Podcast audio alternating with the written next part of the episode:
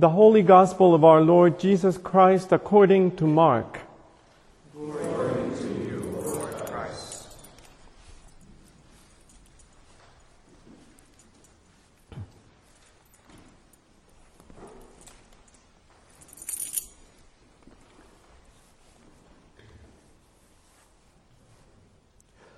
Jesus took with him Peter and James and John and led them up a high mountain apart by themselves. And he was transfigured before them, and his clothes became dazzling white, such as no one on earth could bleach them. And there appeared to them Elijah with Moses, who were talking with Jesus. Then Peter said to Jesus, Rabbi, it is good for us to be here. Let us make three dwellings, one for you, one for Moses, and one for Elijah. He did not know what to say, for they were terrified.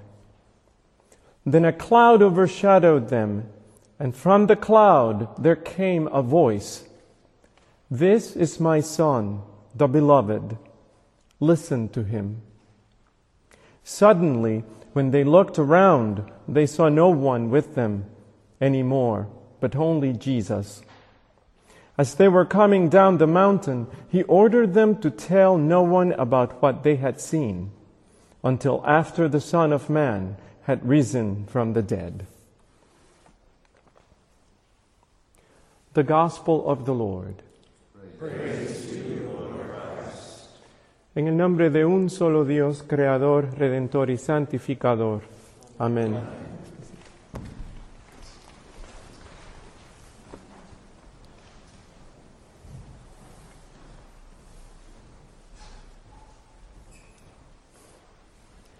It happens quite often when speaking about prayer that an associate or a student or a directee or a guest will say something like, I'm so busy that I can't have time, I can't find time to just sit and pray. But I mean, I, talk to God all the time. I talk to God while I'm working, while I'm exercising, while I'm washing dishes, etc. My response is always the same. That's great that you talk to God all the time. But think about this. If to a loved one, say spouse or child or close friend, etc., all you do is to say, I would love to spend time talking to you, but I'm so busy. Um, let's talk while I'm working, while I'm exercising, while I'm washing dishes. But you never stop, set time apart to just be with that loved one. What would that do to the relationship? The world is very busy, busy, busy. And we in monasteries are in no way exempt from that. But what about Jesus and his apostles? During these past weeks of Epiphany, we have walked with Jesus and the disciples through a time of very busy ministry, from his baptism in the Jordan and the assurance of divine love, you are my son, the beloved, with you I am well pleased through times of recruiting his apostles, teaching, and casting out demons.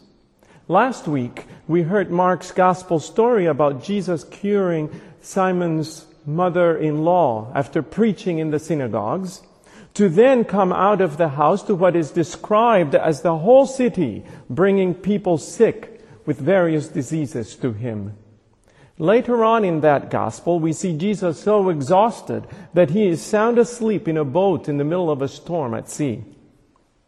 It is clear that Jesus and his apostles were very busy. It is also clear that Jesus would leave all the demands of his ministry behind to go to desolate places and pray. Our gospel lesson this morning is about such an occasion. Jesus taking time off with Peter, James, and John, leaving the demands of the anxious crowds behind, and going up to the mountaintop to pray. I'm sure most of you have been on a high place where on a clear day you can see for miles. The air is lighter, color, brighter, and you feel spiritually uplifted. For ages, people have believed that when you are on a high place, you are actually closer to God. In fact, mountains in ancient spiritualities were points of contact with the divine because they were places where earth touched heaven. There are a total of eight references in the Bible about going up a mountain. I do EFM. and they all have to do with seeking a special relationship with God. In Celtic spirituality, a thin place is a place we become so saturated with the presence of God that our hearts are opened and we are transformed to our more essential selves. That is what happens at the top of that mountain on today's gospel reading. Peter, James, and John become so saturated with the presence of God that their hearts are opened in a way they have not been opened until now. And what happens? They, Jesus reveals to them in a very significant way the intimacy he shares with the one he calls Abba. They begin to see Jesus in a different way, dazzling and intense and all consuming. And they can't miss the divine presence declaring love for the Son. It is tender holiness and a reminder that love, as a characteristic of God, is participatory and shared. And before Peter, James, and John can rub their eyes, they see that communion of Jesus with God manifested in relation not to kings or high priests, but to Moses, who led people out of oppression, and Elijah, whom King Ahab considered a troublemaker for condemning Israel's compromise between true and false gods.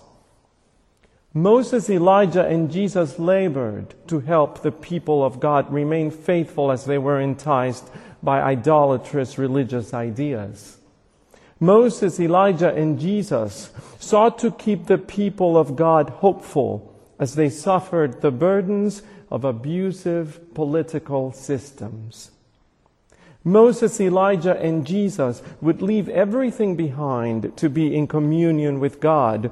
But that communion with God is not hoarded, but instead leads them to give themselves completely in love to equip others to know and pursue God. Peter wants to freeze the moment with three dwellings. They're terrified but he wants to contain the law, the prophets, and the gospel, to worship in a way that can be contained within the limits of the mind. He wants to memorialize this divine presence so that nothing changes. But the journey is not over. Like Moses before him, Jesus is to set God's people free. Only this time it's not from bondage to Pharaoh, but from bondage to fear of sin and death. Jesus takes Peter, James, and John down that mountain into a world of illness yet to be cured. Lepers that are still banned from society. And sinners who do not know they are forgiven. Jesus takes Peter, James, and John back to the unbelieving officials and the ineffective institutions and to the demons down below. And Peter, James, and John will witness Jesus climb to another hill high place. On this mountain, Jesus is revealed in glory. On that hill, outside Jerusalem, on a cross, Jesus will be revealed in shame and defeat. On this mountain, his clothes are shining white. On that hill, they will have been stripped off, soldiers gambling for them. On this mountain, he is between Moses and Elijah. On that hill, he will be between two thieves. And the one who blurts, It is good for us to be here, will be hiding in shame after denying he even knows Jesus. So this gospel lesson calls us to set time apart for God. But it's not a gospel lesson about mystical moments without the complications and pain of life. This is a gospel lesson about God who interrupts us and says, listen to Jesus, who will be leading you on that journey to Jerusalem and the cross. Listen to Jesus, who is the revelation of God's deepest nature and the deepest nature of the cosmos.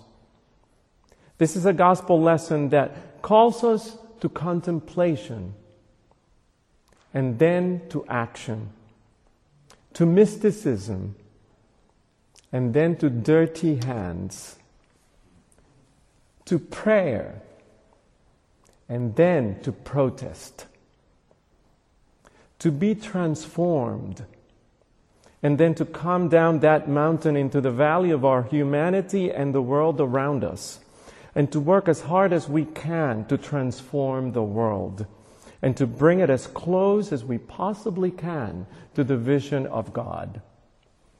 And why? Because what God changes, God changes through us.